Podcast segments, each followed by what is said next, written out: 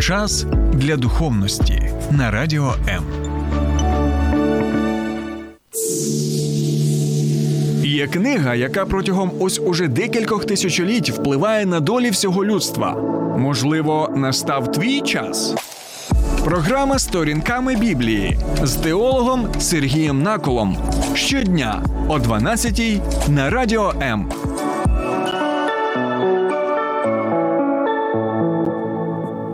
Вітаю, друзі! Сьогодні 7 липня, літа на дворі, і ми з вами будемо сьогодні святкувати Різдво. Так, так, так. 7 липня ми будемо з вами святкувати Різдво. І перед тим, як ви будете вже телефонувати спеціальним службам для того, щоб вони перевірили мою адекватність. Дозвольте мені усе ж таки пояснити, яке саме Різдво ми будемо святкувати. Бо сьогодні, 7 липня, традиційно в нашій країні є таке свято, дійсно Різдва, але Різдва не Господа Ісуса Христа, яке ми святкуємо 25 грудня, а Різдво Його двоюрідного брата, його родича доволі відомого. Хоча у Господа Ісуса Христа родичів було доволі багато, як е, грибів після дощу, і це добре. Але цей родич був хто? Звали його Йохан. Так, саме Йохан або Йоханан. От, А відомий він нам як саме Йоанн Предтеча або Йоанн Хреститель. Тому, друзі, сьогодні ми будемо, звичайно. Обговорювати питання саме цієї особистості, так і взагалі так, поставимо питання, що означає ім'я Йоанн, а також будемо відповідати на багато інших запитань. До речі, ви також можете ставити свої запитання або там долучатися до етеру, писати свої коментарі стосовно цієї особистості, чи якось вона надихає вас, впливає на вас. От що ви можете таке важливе сказати про нього. Е, будемо також дізнаватися про його тата і про його маму особливо, особливо ми зачепимо таке питання. Якщо його були батьки праведними, як ми читаємо в Євангелії від Луки, то чому тоді тоді в них не було дітей? Так і дізнаємося, яка ж була причина, і взагалі як люди ставилися в той час, і це ми навіть можемо побачити в словах Єлисавети, мами е, Йоанна, так як люди ставилися загалом до тих, хто не міг народжувати дітей. І я впевнений, що щось ми доволі важливо дізнаємося і для нашого часу сьогодні. Далі, а також таке запитання, бо мені ставили такі запитання, чому в дитинстві його тримали в пустелі? Так, що ж це таке? Що це за таке знущення? Знущання над дитиною. Взяли, відвели його в постелі. і Там він знаходився, якийсь такий, знаєте, своєрідний ізраїльський Мауглі. Що взагалі відбувається? От ми і розглянемо, що ж це був за Мауглі, а можливо, він і не був Мауглі. Далі будемо також розглядати дієту. Так, дієту. Цього Йоанна Хрестителя, так, яка складалася з сарани і меду. Чому саме так? Що взагалі там таке відбувалося? Чи вживав він алкоголь, чи він не вживав алкоголь, чи він був назореєм або своєрідним монахом тогочасним? От ми також про це все дізнаємося. А от навіщо він проповідував саме в пустелі? Мало того, що його тримали в пустелі, він зростав в пустелі, та ще й він і чомусь проповідував в пустелі. Що ж то була за така пустеля. Так? Також про це спробуємо дізнатися. І, звичайно, в чому був саме сенс його діяльності? Що ж таке він робив, як саме Божий пророк? Для чого взагалі все це відбувалося? І, звичайно, ще таке питання: навіщо він собі створював проблеми, критикуючи владу? Ну навіщо тобі, Йоанне, лізти тобі? Ну чи ти не можеш просто сказати, що е, я громадянин неба, так що я просто е, хочу е, хочу перебувати саме в своїй бульбашці релігійній, так, і мені і так нормально, так комфортно знаходитися там. Ні, треба йти, треба критикувати, якщо ти знаєш, які можуть бути наслідки. Друзі, ставте ваші запитання, долучайтеся, тому що ми будемо обговорити як ці питання, так я Е, сподіваюся, і інші питання, які почую саме від е, вас. Тому що ми робимо? Давайте невеличку таку паузу, після якої будемо святкувати Різдво брата Ісуса Христа, Йохана Хрестителя.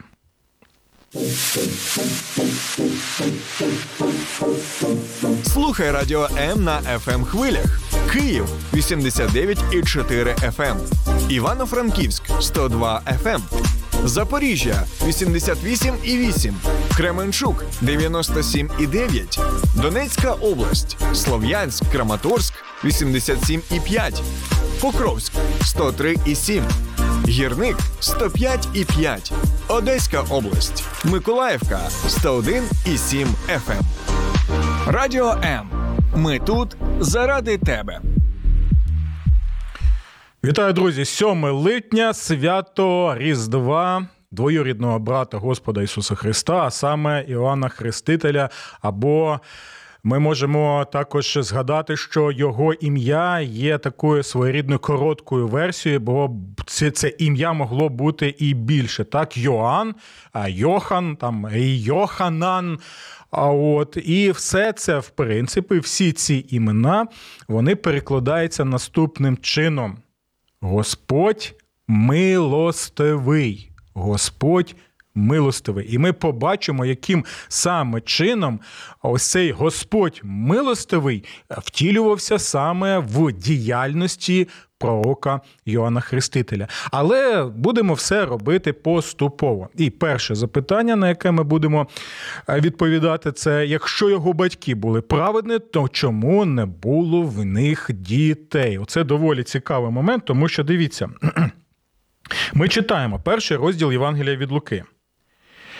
В дні Ірода, царя Юдеї, був один священик на ім'я Захарія з денної черги Авії та його жінка з дочок Аарона, а ім'я її Лизавета. Тобто доволі серйозні люди. так? І ми можемо побачити, що тато Тато був священником от в Ізраїлі, а матуся навіть була з роду священного, так, священиків Ааронових. І далі ми читаємо доволі цікаві слова. Вони обоє, зверніть на це увагу, вони обоє були праведні перед Богом. Це доволі потужні, до речі, вирази, які ми можемо знайти в святому писанні. Тут підкреслює Лука цей момент. Вони обоє були праведні перед Богом, бездоганно виконували всі Господні заповіді і настанови. Так, це важливий момент. Я прошу, щоб ми зараз запам'ятали ці слова, бо далі Лука пише наступне: та не мали вони дитини, бо Єлизавета була неплідна, обоє постаріли в днях своїх. Оце доволі цікавий момент. Чому? Тому що, знаєте, як е, в ті часи, так в принципі можемо ми якесь таке відлуння почути і зараз. А люди кажуть, що ось ця жінка вона не може народити, тому що вона згрішила там якимось саме чином. Або Бог карає цю жінку, або Бог карає обох цих людей тим, що в них нема дітей. Бо ми чудово знаємо, що в стародавні часи і в Ізраїлі, і взагалі в Біблії діти це Боже благословення. Так чому? Тому що саме в дітях, саме в онуках, е, в наступних поколіннях Бог продовжує благословляти таким чином сім'ю. І Якщо дитину Бог не дає, то це розглядалося у багатьох випадках. Як ми можемо побачити, багато було тих, які подібні були до друзів Йова, так і казали, ага. Це означає, щось десь ти там не доробила, так? щось ти там накоїла, щось ти там зрішила, ти просто виглядаєш як свята і праведна, там у тебе свої таргани є в шафі, так, свої якісь скелети.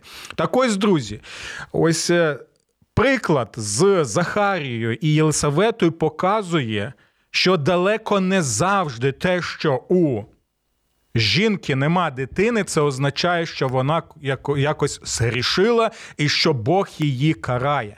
Бо Єлизавета була дійсно праведна, її чоловік був праведний, але Господь у своєму проведінні так зробив, що саме не давав їм Дітей, і я можу навіть згадати таку доволі цікаву історію. Так е, я знаю цих людей, так е, добре знаю, ви знаєте, що мене звуть Сергій, а мою дружину Оля. Так ось е, це також пара. Його звуть Сергій, а його дружину Оля. Так і так сталося, що Бог не давав їм протягом довгого часу дітей. Так, і вони прийняли це і почали молитися і запитувати Господа, Господи, а що ти хочеш тоді дати нам, якщо в нас нема своїх дітей, і ми не можемо мати своїх дітей? Це, це до речі, пастор і дружина пастора. І я доволі поважаю саме цю пару. І що ми можемо побачити? Вони вирішили, що якщо Господь нам не дає власних дітей, тоді ми що? Ми всиновимо діточок, від яких відмовилися їх власні батьки, тому що у дітей є якісь там потреби, так пов'язані саме з функціонуванням організму. І от е, Господь використав Сергія і Олю для того, щоб вони могли взяти в свою сім'ю цих діточок, троє діток. А от і вони як піклувалися, так і піклуються про них. Я свідок того, як вони турбуються за них і дійсно ставляться до них як батько і мати. Але знаєте, який цікавий момент? Це просто неймовірно. І я розумію, що е, Господь може робити неймовірні дива, і є в нас, знаєте, таке своєрідне почуття гумора. Знаєте чому? Тому що я от е, недавно дізнався, що е, дружина Сергія Оля, вона завагітніла, так, завагітніла, і чи, чи, чи ще вони чекають пологів, чи вже вона народила. Тобто, дивіться, Господь не давав їм багато років, так, це там 15-17 років, я вже не пам'ятаю, не було в них дітей. Е, вони взяли інших дітей, піклуються про них і далі, ну можна сказати, своєрідний такий бонус, що Господь дарує їм власну дитинку. Тому, друзі, е, ще раз нагадую, Бог діє в своєму поведінні, і не треба ставати суддями і одразу надавати такі, якісь, знаєте. Присуди людям і казати, знаєте, нема дітей, не може народити, неплідно. Це означає автоматично, що вона грішниця. Ні, ні і ще раз ні. Краще дивитися на що? Краще дивитися на себе в першу чергу, а не давати оцінку іншим людям яке обумовлено з виключно нашими е, припущеннями. припущеннями. Далі ще наступний момент, на який нам потрібно звернути увагу. Дивіться, запитання таке: як так може бути, що Захарія, Єлизавета названі праведними перед Богом, і бездоганно виконував всі Господні заповіді і настанови. Якщо в інших текстах святого Писання ми, наприклад, читаємо нема праведного жодного. Так, нема праведного жодного, і ніхто не може бездоганно виконати всі Господні заповіді настанови. То чи що? Можливо, тоді протиріччя є в Біблії, що одні кажуть, що нема праведного жодного. Це ми читаємо і в Старому Завіті, це ми читаємо апостола Павла, наприклад, в листі до Римлян, коли він цитує Старий Завіт. Ми бачимо, що ніхто виконати закон не може. Апостол Павло запевняє нас в цьому. І тоді запитання: тоді як взагалі може так бути, що Захарія і Єлисавета вони були праведні і бездоганно виконували всі Господні заповіді настанови. І ось тут, друзі, нам потрібно е, пам'ятати доволі цікавий момент. Бо в Біблії ми можемо побачити опис опис людей з горизонтальної точки зору, так, з горизонтальної точки зору і з вертикальної точки зору. Горизонтальна точка зору, запам'ятайте, і вертикальна точка зору. Точка зору. Е, з Бога так і точка зору, яка пов'язана саме з чим е, порівняльна з іншими людьми. Що мається на увазі? Дивіться, в святому писанні ми читаємо, що Господь святий, так і ми і ми це. Розуміємо, що Господь абсолютно святий. Так, він святий, бо він святий. Але в той же час ми читаємо, що люди також, які слідують за Господом, вони святі. Але дивіться, у той же час ми знаємо, що якщо чесно, ми будемо відповідати на запитання, ми грішимо, навіть ті, яких Бог називає своїми святими. Чи тут є протиріччя? Ні, нема протиріччя. Чому? В абсолютному сенсі Бог лише святий. Коли Бог тих, хто слідує за ним, називає святими, мається на увазі, що вони не абсолютно святі, як Бог, так? А що мається на увазі? Що вони відділені для святого життя, для святої цілі, що вони відокремлені від цього світу, щоб служити посвячено саме Богові. Те саме і з праведністю. Звичайно, так, якщо вертикально ми розглядаємо і дивимося на Бога, ми розуміємо, що Бог виключно Бог є праведний, так, Бог є. Е, стовідсотковий, так, мільйон відсотковий саме цадик, що це означає праведник. Так, е, Він лише праведний абсолютно, але в той же час ми в Біблії читаємо про людей, які були праведні. В якому сенсі вони праведні? Не в абсолютному сенсі, так? Тому що дійсно е, в абсолютному сенсі, якщо порівнювати так, вертикалі з Богом, то праведного жодного немає. Це так. І ось чому ми потребуємо саме Божої праведності, праведності в Господі Ісусі Христі. Але в той же час так чому тоді ці люди названі праведними? Мається на увазі, що те, що ця людина, яка слідує за Богом, яка слухає Бога, яка втілює Бога в своєму житті, вона діє як праведник у порівнянні з іншими людьми, яких святе Писання називає е, так там грішниками, нечестивими е, тощо, тобто ті, які не слухаються Бога. І ось саме в такому горизонтальному розумінні ми і бачимо, що і Захарія, е, батько, і Єлизавета, мати, вони були праведними і бездоганно виконували всі господні заповіді настанови, що мається на увазі, що якщо порівнювати з іншими людьми, то вони дійсно були посвячені своєму Богові. Тому я сподіваюся, що також відповів. Е, на це е, запитання. Тут у нас є Олександр Пастушак пише: Авраам також був праведний і довго не мав дітей. Саме так, саме так. Олександре, тому нам потрібно бути обережними, щоб казати, якщо нема дітей, то у будь-якому випадку людина згрішила і щось там трапилося в її житті. Будьте доволі обережними. Також е, пишуть у нас тут в коментарях ім'я Іван та Василь найпопулярніші в Україні. Дякую вам, Олександре. Тому для вас час вже змінювати ваше ім'я з Олександра на Івана на честь е, саме Івана Хрестителя. Добре, тоді будемо продовжувати далі, бо у нас не так вже й багато часу. Дивіться, чому в дитинстві його тримали в пустелі? Запитують, що таке взагалі відбувається, так? Як це так може е, взагалі бути? От що це за знущання над дитиною? Дивіться, в першу чергу ми повинні пам'ятати, що Йоанн Хреститель, так, якого народила Єлисавета, і ми пам'ятаємо, що це було диво, тому що Єлизавета в якомусь сенсі була схожою на Сару. Пам'ятаєте, так що Сара взагалі не могла народжувати, бо писання каже, що в її утроба вона була е, вона була схожа на що? На гробницю. Тобто, як в гробниці не може бути життя, так так і в Сарі не могло бути життя, бо вона була неплідна. Щось подібне ми бачимо Єлизаветі Єлизаветі, і це таке, знаєте, відлуння тих дій Божих, того чуда Божого, яке трапилося, як тоді, коли Авраам зрозумів: стоп, якщо Господь може так з мертвої гробниці, так. Е, лона моєї дружини створити живу дитину, як він обіцяв, то тоді дійсно Господь що може і відновлювати людей, якщо вони е, помирають. Добре. І з дитинства з дитинства він був посвячений саме Богові на служіння, бо так саме сказав Господь. І Йоанн Хреститель він був тим, кого ми називаємо Назореєм. Так, хто такий Назорей?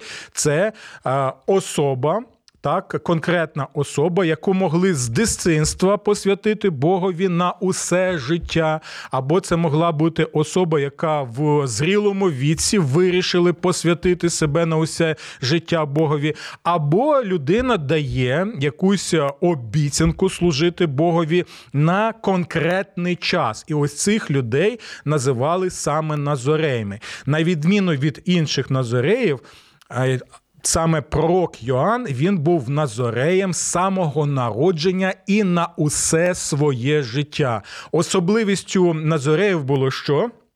А те, що в принципі Господь і сказав ем, Захарії, так, батькові е, Йоанна, що він там е, казав? Бо він буде великий перед Господом, ні вина, ні п'янкого напою не питиме і наповниться Духом Святим ще з утроби своєї матері. Так, бо такої особливості Назореїв було то, що вони утримувалися взагалі абсолютно від е, вживання вина, і навіть от зернятка не можна було з винограду вживати в їжу, а от тому що таким чином людина була знаєте, аскетично дисциплінована, і це допомагало людині концентрувати свою увагу виключно на служіння Богові. Ще один такий важливий момент. Ремарочка, от у мене багато хто з людей запитує, і деякі люди впевнені в тому, що Біблія нібито забороняє абсолютно вживати алкоголь. І запитують мене, чи це так, чи ні. Друзі, якщо бути чесним, я не можу брехати. Біблія не забороняє вживання алкоголю. Це просто ну як ми можемо читати Біблію і не бачити, що, наприклад, вино воно описане як Божий дар людству, так яке веселить серце е, людини, і це ми читаємо в псалмах. Сам Господь Ісус і апостоли вживали е, вино. Так, вино це взагалі е, споживання. Вона це символ радості. Перше, перше диво Господа Ісуса Христа це було саме високоякісне вино, і можна продовжувати далі і, і далі. А от але. Дивіться, е, я прошу, щоб ви були зараз уважними, нагострили свої вуха. Біблія, Біблія не забороняє вживання вина. Але Біблія застерігає, серйозно застерігає стосовно зловживання вином. Так? Я сподіваюся, що ми можемо відчути ці дві різниці, якщо ми будемо чесно розглядати саме священне писання. І ось у випадку.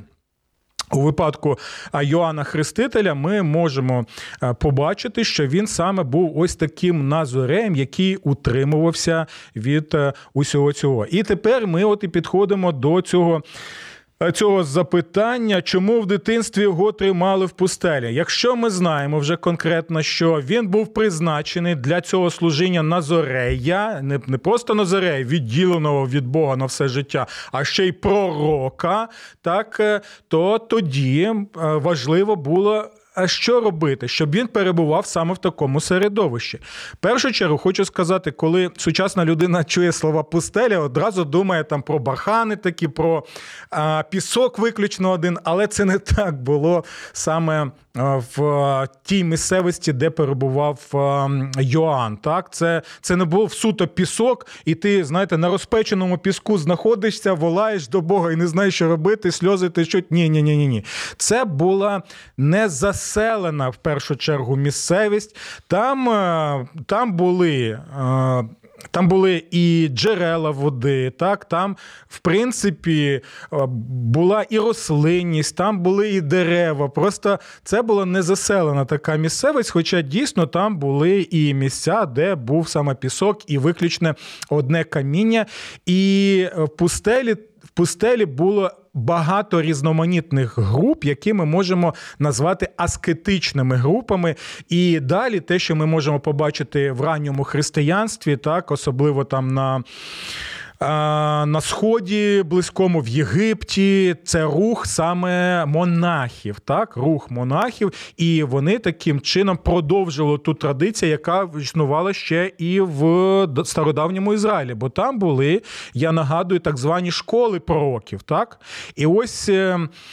Е, Йоанн, незважаючи на те, що він був саме з сім'ї священика, він перебував в одну, в одній з таких, можна сказати, шкіл, які були саме в тій місцевості. До речі, пам'ятаєте, найвідомішу, найвідомішу групу, яка була саме.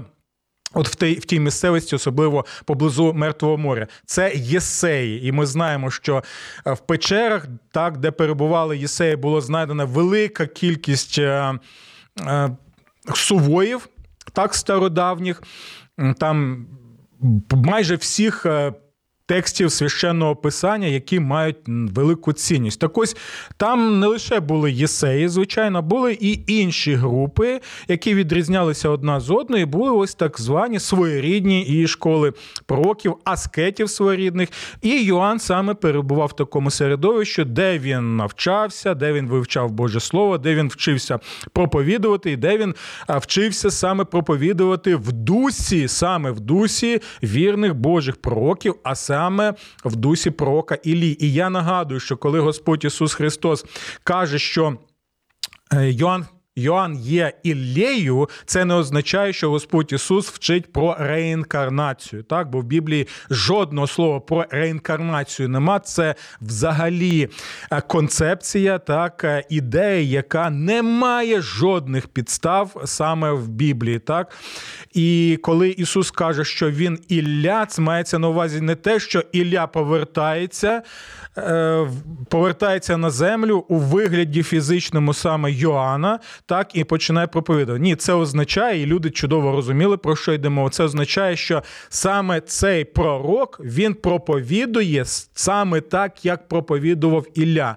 Ілля пропереджав про Божий суд, про Боже покарання для тих, хто не бажає слухати Бога, жити своїм пихом, і проповідував Боже благословення. Ілля проповідував покайтеся, бо інакше ви, е, ви отримаєте Боже суворе покарання і ви не в цьому не Бог винні ви самі, бо не бажаєте жодним чином жити згідно з волею свого Творця і свого саме Господа. Так, от тому такий важливий момент. Ось чому його не просто тримали в постелі і знущалися на ним. Ні, там було житло, там було ліжко, там були всі нормальні, в принципі, умови, але в той же час, щоб хлопчика можна було дисциплінувати. Так, бо якщо ти хочеш бути ефективним, ефективним.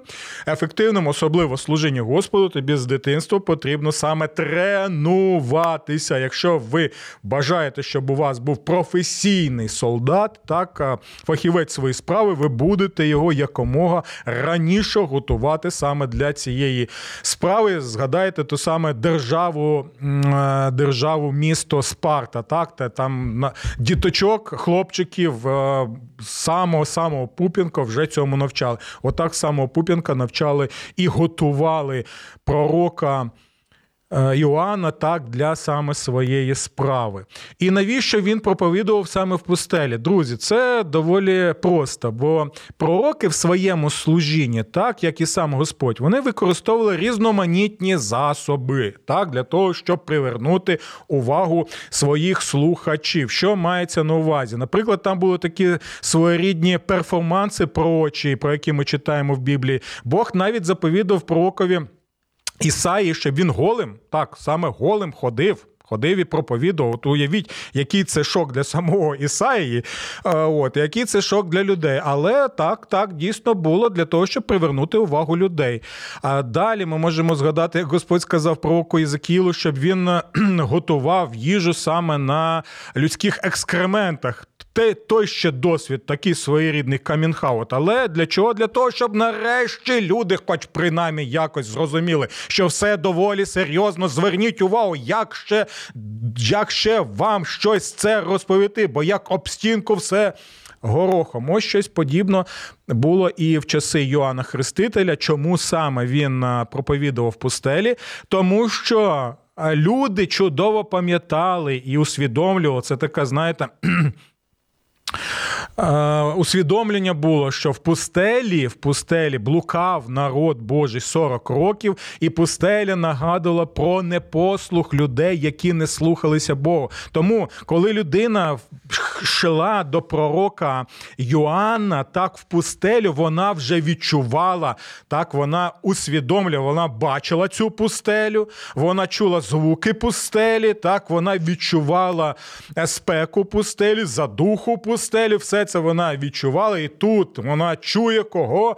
Вона чує тепер пророка Йоанна, який як і пророк хто? Як пророк Ілля, а і також великий пророк Мойсей в пустелі проповідував Божі істини. І ми, і пустеля знову і знову, знову і знову, знову і знову нагадувала наступне, що Пам'ятаєте, що все те покоління, яке вийшло з Єгипту, але Єгипет не вийшов з них, воно полягло кістьми саме в цій пустелі. Чому? Тому що не слухалися Бога. Спочатку обіцяли там Богові золоті гори. Так, ми тебе будемо слухатися. Амінь. Там наобіцяли, наобіцяли. І що Мойсей йде на гору, щоб отримати 10 заповідей. Нічого кращого і ліпшого вони не надумали собі, якщо як зібрати золото і створити собі кого золоте телято, та ще й вклонятися йому, і сексуальну оргію таку там організувати по повній програмі. От і далі ми знаємо, які саме були наслідки. Ось чому, коли людина йшла в пустелі, вона занурювалася в атмосферу нагадування. Так, і всьому цьому тепер звучить пророчий голос кого пророка, так, пророка, який і одягнений одягнений конкретним чином, щоб привернути люд... увагу людей. Так, що у нього шкірений був такий одяг, і, до речі, шкірений одяг він нагадував перші розділи книги буття. Пам'ятаєте, коли люди що не послухалися Бога, послухалися диявола, сатану, змія стародавнього, і що вони були голими, вони що? Вони собі пошили. Зі смок... Е, смоковних зі смоковниці, так, з листів смоковниці одяг. Але що ми далі бачимо? Ми далі бачимо, що Господь, Господь милостивий до людей. Пам'ятаєте, це ім'я? Що воно означає? Воно означає Господь милостивий. У чому була милість Господа до Адама і Єви? Він не знищує їх і не каже, все, ви грішники, я не хочу вас бачити. Ні, Бог шукає їх, Бог запитує, де ви. Люди втікають від Бога, люди ховаються від Бога, з тих часів нічого не змінилося, і Бог шукає нас. Бог у Христі прийшов шукати нас. І Він запитує: Адаме, де ти? Єва, де ти? Сергію, де ти? Тетяна, де ти? Олександре, де ти? Там? І далі, далі, де ти, де ти, де ти? Де ти хочу тобі допомогти? І в чому Божа милість? В тому, що Господь дарує їм що шкіряний одяг. І ось тут з'являється пророк Йоанн, він у шкіряному одязі. Також і нагадує, друзі, друзі, пам'ятайте, що Господь милостивий. Моє ім'я про це е, каже, мої, мій одяг про це каже, е, пустеля про це каже, тому що, незважаючи на те, що перше покоління було знищено в пустелі, але наступне все ж таки увійшло в ту землю, яку Господь обіцяв саме своєму народу. Чому? Бо Господь милостивий. Люди саме втікають, люди саме вховаються, люди нароблять, накоять якихось речей і далі когось. Починають звинувачувати. Пам'ятаєте, Адам казав: Господи, ну це ж це я, це ж моя дружина. Дружина, яку ти мені дав, а я тебе навіть не просив. То хто тут винний? Дружина каже: Та це не я, це Змій, а Змій вже діватися нікуди, то вже все. Так, і отримує Боже прокляття таким чином. Ось, друзі, як це все пов'язано і нагадувало. І ось чому. Так, з одного боку, він проповідував про Божий справедливий суворий суд, і люди саме в цьому він. Але в той же час він покаже, друзі, але є вихід. Є світло в кінці тунелі, як тоді, так і зараз. Так, не думайте, що я така грішна, я такий грішний, Бог мене ніколи не простить. Так, Бог мене ще покарає. Ні, це диявол сатана вам так каже. Бо як Йоанн, Хреститель, як Господь Ісус Христос, як усі пророки, вони кажуть: якщо ти усвідомлюєш свій гріх, так то надія завжди є. Бо Господь милостивий в чому?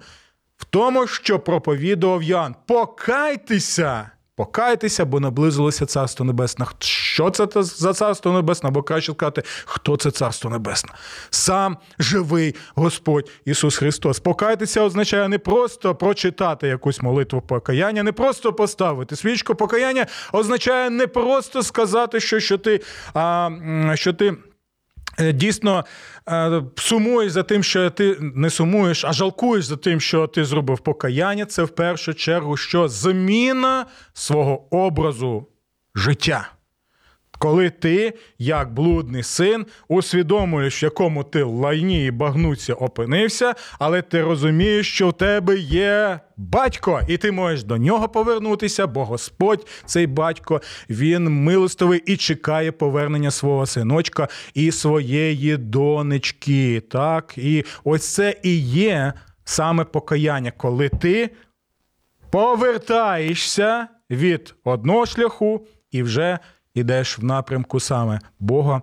І з Богом. Ну і саме в цьому був сенс діяльності пророка Йоанна, так попереджати з одного боку про проблему, яка є конкретна у людей, але в той же час він конкретно показував вихід з цієї проблеми. Він не просто засуджував деструктивно і казав: ви просто та такі грішники, Бог вас всіх знищить і нічого не буде від вас. Я просто читаю, чекаю, як пророк Йона сів під кущем і чекав, можливо, там попкорн собі зробив, там Кока-Кола у нього було, ще щось. І чекав, нарешті, коли ж Господь цю ненавість знищить остаточно. так?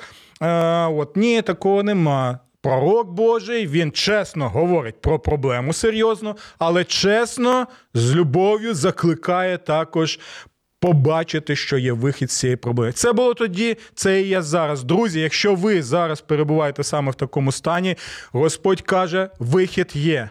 Пам'ятайте про це. Він, як люблячий батько, чекає вас, коли ви нарешті усвідомите, в якому ми знаходимося стані, і повернемося до нього. І навіщо також Йоанн створював собі проблеми, критикуючи владу? Знаєте чому? Тому що Йоанн знав конкретно, це було вкорінено в ньому, бо саме про це каже Біблія. Йоанн чудово усвідомлював, що влада у влади не абсолютна абсолютна влада виключно є у Бога. Йоанн чудово знав, що над будь-якою владою, над цим іродом, над імператором Рима, над іншими якимись панами є ще Бог. І Божа влада абсолютна навіть над ними. А це означає головний принцип Біблії в цьому питанні: коритися треба більше Богові, ніж людям. Це чудово усвідомили і інші апостоли, і так вони, в принципі, відповідали. Тому.